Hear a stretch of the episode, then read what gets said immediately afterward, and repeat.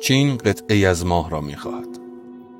کشور چین در اواخر سال جاری مأموریت بازگشت نمونه چانگ پنج به ماه را آغاز می کند. نگاهی اجمالی به آمادگی چین برای رسیدگی به نمونه های از ماه مراحلی را برای ذخیره سازی، پردازش و آماده سازی نمونه ها نشان می دهد. طبق برنامه ریزی ها مأموریت چانگ پنج قرار است تا اواخر امسال آغاز شود. کاندیدای اعلام شده برای محل فرود چانگ پنج منطقه رومر واقع در شمال اقیانوس طوفان‌ها در ماه است. این منطقه از نظر زمینشناسی پیچیده و به دلیل فعالیت آتشفشانی شناخته شده است. مأموریت چانگ پنج چهار بخش اصلی دارد. یک مدارگرد، صعودگر، کاوشگر و ماژول بازگشت به که شامل دو کیلوگرم نمونه سطحی و زیر سطحی از ماه است. نمونه تاریخی اتحاد جماهیر شوروی سابق با موفقیت سه مأموریت بازگشت نمونه از ماه را انجام داده است.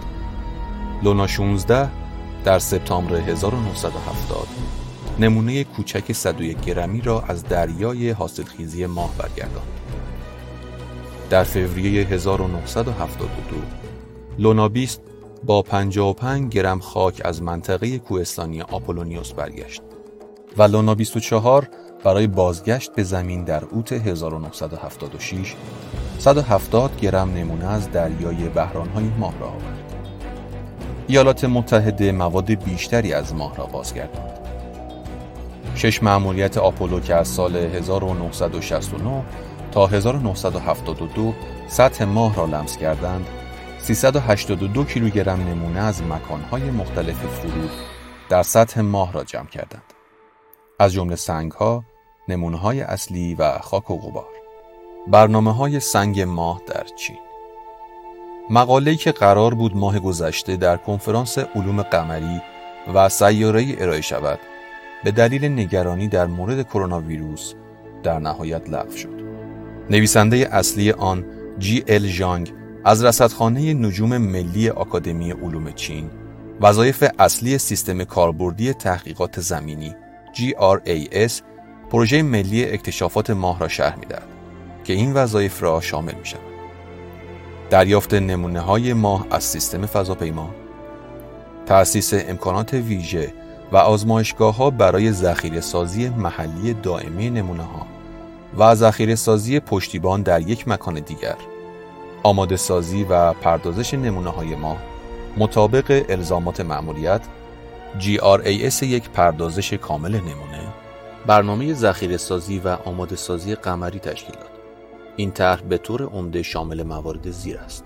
تحویل و انتقال نمونه های ماه از سیستم فضاپیما گرفته تا GRAS گشودن بسته نمونه جداسازی نمونه شامل جداسازی نمونه حفاری شده و جداسازی نمونه ذخیره سازی نمونه و تهیه نمونه یک کانال ارتباطی قمری در مقاله LPSC در رابطه با یک کانال ارتباطی دقیق برای این طرح بحث شده است ابتدا نمونه های ماه بازگشته به نمونه های بیرون آورده شده تقسیم می شود و نمونه ها را پس از ورود به آزمایشگاه حفر می کند.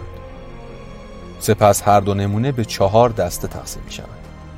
نمونه های ذخیره سازی دائمی، تهیه نسخه پشتیبان از نمونه های ذخیره سازی دائمی، نمونه تحقیقات علمی و نمونه ارائه شده.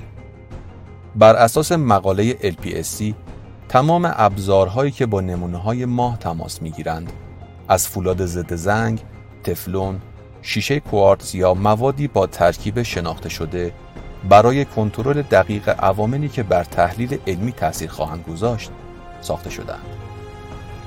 مقدار آب و اکسیژن موجود در محفظه مواد رادیواکتیو پر از نیتروژن خالص است. نمونه های ماه به منظور جلوگیری از آلوده شدن توسط مواد زمینی به دقت کنترل می شوند.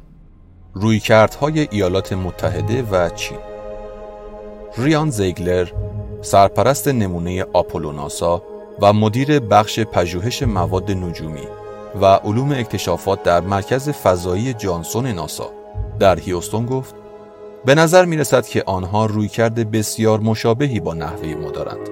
نمونه های آپولو را پردازش و اصلاح می کنند. کارتون اله مربی سابق مواد نجومی در ناسا گفت چینی ها به طور آشکارا ذخیره سازی و بررسی اولیه یک مجموعه بالقوه از نمونه های جدید ماه را جدی می گیرند. فناوری توصیف شده از بسیاری جهات مشابه فناوری آزمایشگاه نمونه های ماه در ناسا است. استفاده از جو نیتروژن برای آماده سازی و تقسیم و ذخیره سازی هر دو مورد ضروری اثبات شده است و بیش از پنجاه سال جمعآوری در ناسا کافی است. عکس های محفظه مواد رادیواکتیو نشان می دهد که نیتروژن با توجه به جو آزمایشگاهی در فشار مثبت حفظ می شود که برای کنترل آلودگی مهم است. اهمیت محدود کردن موادی که با نمونه ها در تماس هستند یکی دیگر از جنبه های مهم کنترل آلودگی شناخته شده است. این فناوری که توسط جی ال جانگ و همکارانش توصیف شده است، نمونه های ماه در آینده این پتانسیل را دارند که به طور مستقیم با نمونه های آپولو و لونا مقایسه شوند. این می تواند به طور قابل توجهی ارزش هر مجموعه نمونه را افزایش دهد.